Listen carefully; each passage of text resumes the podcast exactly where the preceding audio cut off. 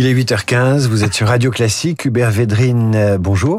Bonjour. Merci d'être avec nous sur Radio Classique. L'actualité internationale est chargée ce matin, elle est même bouleversée par ce qui pourrait être, et ce qui est, ce qui ressemble à un coup d'État militaire au Gabon.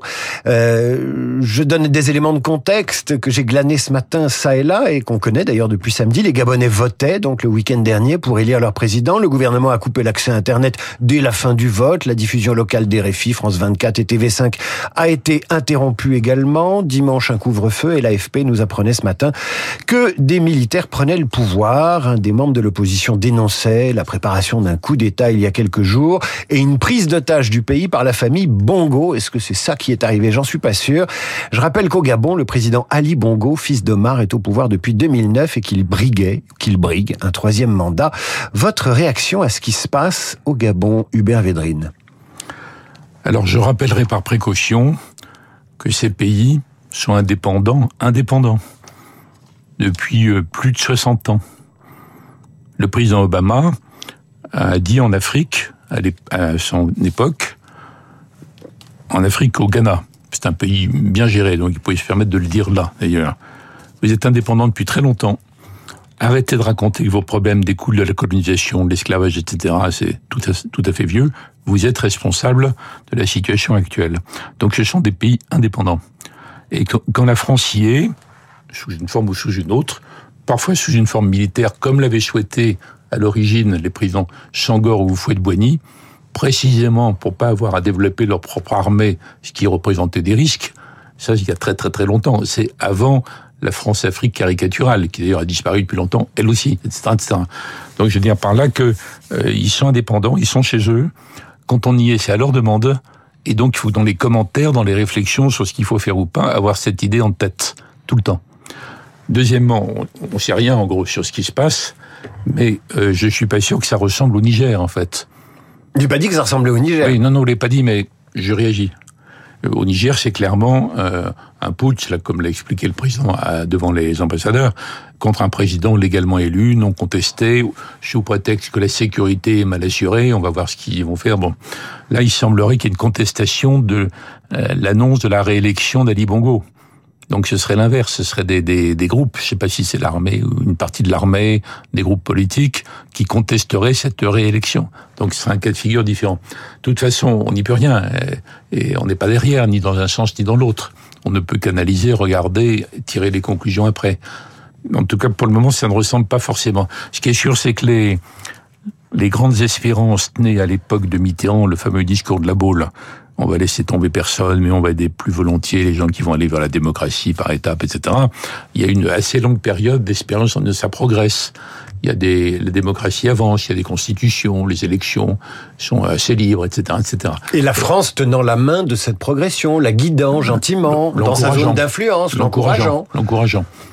L'idée, c'est on va aider plus volontiers les pays qui vont aller vers la démocratie. On va pas laisser tomber les autres. Ceci dit, euh, il y a une aide, il y a une, trentaine d'années, plutôt pas mal. Avec une conviction née euh, après la guerre, c'est que l'aide au développement économique devait s'accompagner d'une aide au développement démocratique. Oui. Euh, ce qui se passe dans ces États. C'est pas après la guerre, c'est après les indépendances. Oui, euh, mais même au moment du, du, du, du plan Marshall, le développement devait rimer. Oui, mais il devait rimer avec démocratie. Enfin bon, je vais pas. Ça, c'est le, appliqué à l'Europe, ça. Je veux pas débattre avec vous de ça, je serais perdant. Revenons, euh, revenons en Afrique. C'est pour dire que c'est une remise en cause gigantesque, sans doute. Mais de toute façon, on n'est pas en première ligne. Comme dans l'affaire du Niger, c'est la CDAO qui est en première ligne. C'est pas que franco-nigérien, vous voyez. Donc il faut toujours avoir ce réflexe parce que malgré nous, avec des tas de bons sentiments, on dit oui mais quand même on est engagé, on a des projets communs magnifiques, la démocratie, etc. Non, c'est des pays indépendants. Alors ce qui se joue dans cette ancienne zone d'influence euh, française, euh, ce sont des processus d'instabilité démocratique. Est-ce que la France est à chaque fois prise au dépourvu? Est-ce que, par exemple, vous parliez du, du Niger, euh, est-ce qu'elle a d'autres choix que l'attentisme ou euh, doit-elle intervenir d'une façon ou d'une autre Le choix d'Emmanuel Macron de maintenir l'ambassadeur laisse penser à un rapport de force certains disent qu'il euh, faut redouter une guerre entre le Niger et la France. Vous pondérez tout ça À la fin des fins, on devra s'adapter. Hein. On n'est pas chez nous, on peut pas s'imposer, on peut pas rester s'ils le veulent pas, etc. Donc, de repenser ça. Mais dans l'immédiat, euh, dans l'affaire de Niger, je crois que Macron a raison d'être très clair, en tout cas, comme on dit aujourd'hui, dans le narratif. Faut pas laisser oublier que euh, la France est revenue au Mali ou dans la zone du Sahel à la demande de ses gouvernements, à la demande gouvernement légitime avant les putschistes, qu'elle y est restée à leur demande pour les aider à combattre une menace contre eux et qu'elle l'a fait avec l'accord des autres pays africains et de l'Union africaine et avec l'accord ou le soutien du Conseil de sécurité. Il faut toujours rappeler ça, parce que dans le passé, il est arrivé que des actions françaises en Afrique soient mal expliquées ou pas suffisamment, et que du coup, on peut nous accuser de tout et n'importe quoi. Le formalisme, d'ailleurs, de cette présence, le formalisme et les accords donnés se heurtent à l'instabilité politique, on le voit là. Oui, mais il faut bien rappeler pourquoi on y est. Alors après, il faudra s'adapter, bien sûr.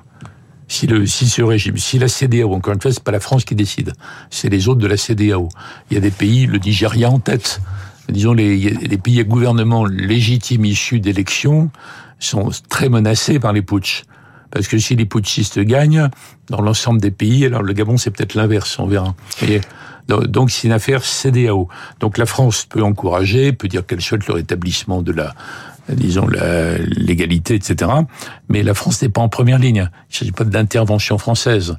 On entend que la France voudrait que la CDAO arrive à faire plier les putschistes mais c'est pas elle qui va le faire. C'est éventuellement le, le Nigeria avec l'appui de la Côte d'Ivoire, du Sénégal, etc. Il faut toujours rappeler ça. Sinon, on revient toujours à une sorte de commentaire comme si on était engagé en première ligne.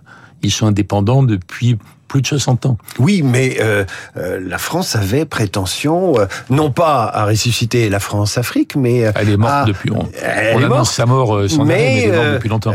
à entretenir un partenariat autour du développement qui engage des fonds importants chaque année dans le budget de la France. Donc. Bien sûr. Je dis pas le contraire. Un partenariat, c'est à la demande des pays intéressés. Donc il ne s'agit pas de suspendre toutes les formes de partenariat, de coopération euh, de la part de la France ou des pays européens ou internationaux. Là, on partait des crises aiguës. Hein. Hubert Védrine, Gabon et Niger. Hubert Védrine, invité de la matinale de, Radio Classique. On devra euh, s'adapter, de toute façon. L'influence, oui, il faudra s'adapter. Il faut aussi s'adapter à une montée en puissance, une résurgence de l'influence russe sur les événements que nous observons dans ces zones euh, subsahariennes. Oui, mais c'est pas le cœur du sujet. Ce qui est vrai, c'est qu'il y a dans le monde une contestation des BRICS, par les BRICS, par les émergents ou des puissances surnageantes, comme la Russie. Contestation du monde occidental tel qu'il a été défini au cours des quatre derniers siècles les Occidentaux, bien ou mal, ça c'est un autre débat, ont en effet euh, refaçonné le monde. Alors ça c'est global, c'est pas nouveau. On découvre les BRICS maintenant, on les redécouvre. Ça fait des années que ça monte, ça fait des années que les Chinois et les autres, disons, travaillent un monde post-occidental. Est-ce qu'ils le veulent vraiment entièrement? Ça se discute. Est-ce qu'ils peuvent y arriver? Ça se discute, mais c'est ça l'ambiance. Alors le fait que la Russie retrouve un jeu dans des pays complètement déstructurés, où des gouvernements euh, putschistes incapables se mettent dans la main de ce qu'était Wagner avant, ce qu'ils vont regretter forcément après, oui, c'est bien dommage pour eux, essentiellement. Donc faut pas revivre ça que sur un plan euh, franco-africain. C'est d'abord un malheur pour les Africains en question. Ça revient à nous, il faut qu'on reste disponible, ouvert, prêt à des partenariats, à leur demande, mais c'est pas comme si on était dans un match euh, euh, France-Russie dans cet endroit. Vous voyez, je relativise un tout petit peu. Je dis pas que c'est pas grave, mais je relativise un petit peu. Mais la présence militaire française dans certains de ces pays euh, nous engage de facto. On est sur place et on peut s'exposer à des réactions hostiles. À, leur demande. Oui, mais à leur demande de qui, puisque les gouvernements changent. Ah ben s'ils veulent pas qu'on reste, on peut pas rester. En fait. Donc vous nous dites il faut attendre et avoir en tête que ces pays sont indépendants depuis longtemps. On va revenir en Europe, euh, Hubert Védrine. S'adapter. Il y aura d'autres. Il faut être agile. Mais, il ne faut pas aller, aller à l'extrême inverse. La France ne peut pas devenir, même si elle est très réaliste, la seule puissance au monde qui n'aurait plus de politique en Afrique. Ce serait extravagant. Toutes les autres en ont. Mais simplement, peut-être repenser complètement les modalités. Qui passerait par quoi? L'économie, les contacts humains, les, les circulations dans le cadre d'une gestion intelligente des flux migratoires, ce qui n'est pas le cas aujourd'hui, etc., etc. Mais bon, vous voyez, la culture, la langue, tout le reste. Du long terme. Revenons euh, en Europe. Hubert Védrine, Emmanuel Macron a parlé lundi devant les ambassadeurs de son ambition euh, de plus d'intégration pour les, pays européens, disant en substance que l'Europe à 27, euh, c'est compliqué, qu'il faut sans doute approfondir certaines politiques avant d'envisager euh, et qui sait, là je ne le cite pas, mais l'intégration de l'Ukraine dans, dans cette Europe. il a raison, Emmanuel Macron de dire il faut qu'on intègre davantage l'Europe Alors, quand il a parlé d'intégration, c'est pour un tout petit nombre de pays volontaires. Euh, je sais pas, je sais pas desquels il s'agit, enfin, dans une vision plus large. Et ce qui est assez remarquable dans dans l'effort qu'il a fait, c'est que alors que les ambitions françaises classiques, mais très renforcées par Emmanuel Macron, en ce qui concerne l'affirmation de l'Europe, une puissance européenne, une autonomie, une souveraineté, etc. Tout ça se heurte à la situation actuelle, puisque l'attaque euh, insensée de Poutine a réveillé tout le système otanien et que les Européens ne pensent que autant. Donc pour le moment, il n'y a plus aucune base pour les idées à la française. Vous savez, le couple franco-allemand qui va aboutir à ce que l'Europe s'affirme comme un pôle, enfin, cette histoire qu'on a entendue depuis des dizaines d'années. Ça, c'est mort pour le moment. Et alors, il a, il a quand même représenté l'ensemble de ses ambitions européennes, euh, on peut dire qu'il faut que l'Europe s'affirme qu'elle soit moins dépendante de l'ensemble des autres, d'une façon, disons, astucieuse, pour moins provoquer ceux qui sont que taniens, pour ne pas provoquer aussitôt le système américano tano Qu'est-ce qui vous a semblé astucieux dans sa démarche? La présentation, les mots. C'est pas les mêmes mots. Il dit, bon, on peut discuter autonomie, souveraineté, ceci, cela. Mais enfin, l'idée générale, c'est qu'il faut que l'Europe s'affirme plus. il le dit alors que tous les vents sont contraires. Donc il renonce pas à cette idée que l'Europe s'affirme plus malgré tout par rapport à tout ça. Oui, bien sûr, l'urgence, c'est que, euh, et tout le monde est d'accord là-dessus, c'est que Poutine ne puisse pas gagner en Ukraine. Là, il y a un accord là-dessus, qui va devenir le point central de la discussion ou de la controverse aux États-Unis pendant la campagne électorale. Mais il n'a pas du tout renoncé aux idées, à l'idée d'une Europe qui s'affirme plus. C'est ça qui m'a frappé, moi, voyez, par rapport à ça. Même si c'est pas le moment, même si c'est compliqué, en montrant que même pour l'OTAN, une affirmation européenne, le renforcement de la défense dans les pays européens, les capacités de production, etc., ça va dans le bon sens. C'est un message qui va certainement, je, ne suis pas au courant, mais il y aura certainement l'occasion de relayer vers les États-Unis, parce qu'il faut qu'ils acceptent cette idée.